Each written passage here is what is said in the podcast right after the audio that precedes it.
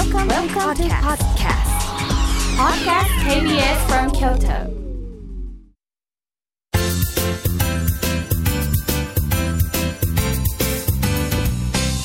あつこの部屋。どうも、チュートリアル得意の妹あつこです。すごく間が空いてしまいましたが、久しぶりにこのあつこの部屋をお送りしたいと思います。たくさんメールをいただいているので、早速紹介していきます。こちらはラジオネームマロンマシルさんからいただきました。初メールです。いつも楽しく聞かせてもらってます。私は4月から中学3年生になります。中学3年生になれば受験生になるので、勉強がさらにハードになり、みんなに追いつけなくなるんじゃないかと思い、ちょっと不安気味です。そこであつこさん、今からでも使えそうなおすすめの勉強法があればぜひとも教えてください。あと、勉強するときにおすすめな曲ってありますか？これはこの得意系の兄弟2人とも受験勉強とか、その勉強を一切してきてないので、何の参考にもならないと思うんですけど、私は基本本当にテスト勉強も何もほんまに勉強しない子だったのであれなんですけど、兄はなんかいろいろちょくちょくやってて、何してたか、なんかめちゃめちゃでかいなんていうかな、ヘッドホンみたいなのをつけて、で自分でマイクに向かって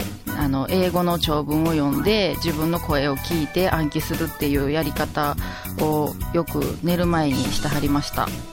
でも多分、大学もいろいろ落ちたはったので、あんまり意味はないと思います。なので多分賢い方に聞いていただいた方がためになると思います。次はラジオネームがないですね。タロイモさん。あつこさん、こんにちは。私のお兄ちゃんはすごく女癖が悪いです。モテるお兄ちゃんはかっこいいですが、女たらしっぷりはどうしても好きになりません。徳井さんもかなりモテておられたのではないかと思うのですが、あつこさんはお兄さんのことを好きでしたか？どう思っていましたか？っていうのは、私ちょっと自分が思春期の頃は、中学生かな、高校生ぐらいの時は結構兄が大学生でちょこちょこ遊んでたりとかして、である日家に帰るとちょっと見覚えある靴が玄関に置いてあって、それが私の友達の靴やったりしてて、ちょっと私の友達に多分手を出してたんだと思うんですけども、ちょっとその辺の時期はすごい嫌だったんですけど、でもなんか今となれば、その女ったらしにも種類があると思うんですけど、モテるっていうことは多分それなりに魅力があるお兄さんなんだと思うので、全然いいんじゃないかと思います。ちょっとしょうもない感じの女ったらしの人やったらすごい嫌なんですけど、多分うちの兄は多分しょうもない方ではないとは思うので、別に今は全然大好きです。はい。次がこちらペンネームがないんですけど、あつこさんへ質問です。徳井さんの妹で良かったって感じた瞬間を教えてください。これはちょっといろいろ考えてたんですけど、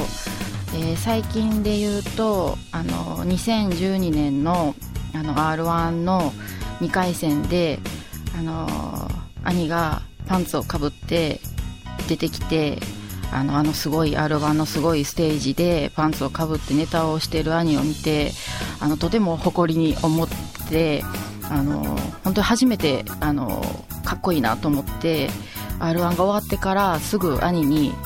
もうめちゃめちゃかっこよかったとメールをしました。で、兄もまんざらでもなかったようで、いや今日の俺はかっこよかったなみたいなメールが返ってきました。はい、そんな感じです。